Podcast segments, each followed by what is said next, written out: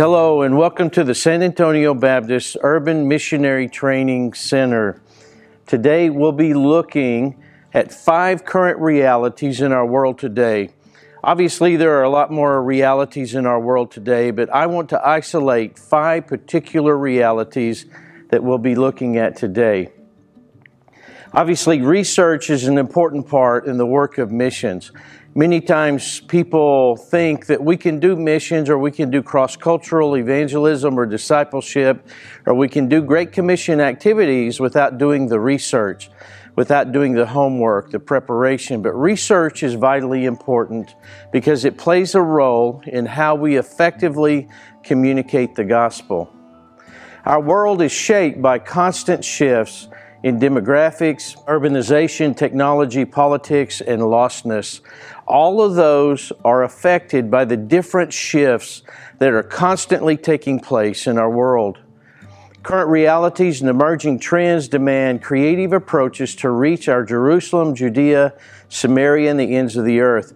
We must be constantly thinking about how we can communicate the gospel in a culturally relevant manner. The gospel message does not change. It has not changed for 2,000 years, but the context in which the gospel is communicated obviously has changed many times.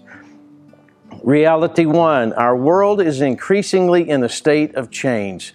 That seems pretty obvious because our world is constantly changing. Just look at the changes that we've experienced in the last two years. We have people coming across our border, people coming in millions of people new that are in our country that haven't been here before. We have a sickness that our whole society has been dealing with. Just the changes that have recently taken place. Our world is in a world, uh, a constant state of change. Change is sometimes the only constant that's taking place in the world. One of the things that you can be sure about is things are going to change and our world is constantly changing. So looking at a context that is constantly shifting should cause us to rethink what we're doing and how we're doing it. Reality two, our world is increasingly urban. This is an interesting fact that began to take place in 2007. For the first time in world history, in 2007, 50% of the world's population lived in an urban context. So in 2008, over 50% of the world's population was urban. That was the first time in world history. Almost 180,000 people moved to urban areas each day. On average, that's about 5.4 million people. So we are here in San Antonio, Texas, recording this video. Every month, two times the population of San Antonio worldwide moves to an urban context. 56.2% of the world's population right now lives in a city. By 2050, 68% of the world's population is expected to live in cities. Almost three quarters of the world's population in just a couple of decades will live in the urban area. The ministry strategies and methods of churches and associations should reflect the urban challenges that we all face. The Great Commission doesn't change, but our context obviously does. Reality three, our world is increasingly interconnected. Just think about once the pandemic hit, everybody went to Zoom, everybody went to a digital format as best they could in order to change and shift with the changing times. Modern technology is causing us to reevaluate, to use new tools that we 50 years ago were, were not even available. And even some, some of them a decade ago weren't available. Geographical boundaries that at one time were realities are no longer a reality because we can expand those geographical boundaries and we can connect with others. Cooperation and networking. Cooperation and networking are available because of technology. We no longer look at a geographical area, we look at relationships that cross geographical lines. Extended influence. We can have extended influence in other parts of the world that it, at one time was not possible. We now do not have to get on an airplane and travel to another part of the world. We can connect with technology. Reality four, our world is increasingly non Christian. But you would think Christianity is the fastest growing religion in the world, but how can this be true if our world is increasingly non Christian? Both of these statements can be true at the same time.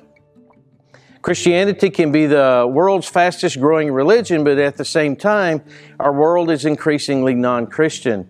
According to a Pew Research Center report, Christians are the most persecuted religious group worldwide. While the overall share of the world's population that is Christian is expected to remain relatively steady, the regional distribution of Christians is expected to change. We look at a projected global population of, of Christians. Look in 2010, 31.4%, 2050, still at 31.4%. But look at the population change. The population is continuing to grow. Even though the Christianity is continuing to grow, there's 68% of the world's population that's also growing. The number of, of people who are non Christian, who are not believers in Christ, continues to grow every year. Reality five our world is increasingly diverse. That just becomes an obvious context in which we live. All Baptist associations need churches in all languages and cultures within its sphere of influence. Many people would say that's, that's a given, that's obvious, and we would agree. Whatever the extent of the diversity of the local population should be the extent of the diversity of the local Baptist Association. The diversity in our cities and across our nation causes us to reevaluate our priorities and long term direction. We must reconsider our involvement in the Great Commission. God desires that none should perish, but all come to repentance. These five realities cause us to reflect on what is happening in our world and how we should relate to what God is doing in a changing context. Our world is increasingly in a state of change, it's increasingly urban, it's increasingly interconnected, it's increasingly non Christian, and it's increasingly diverse.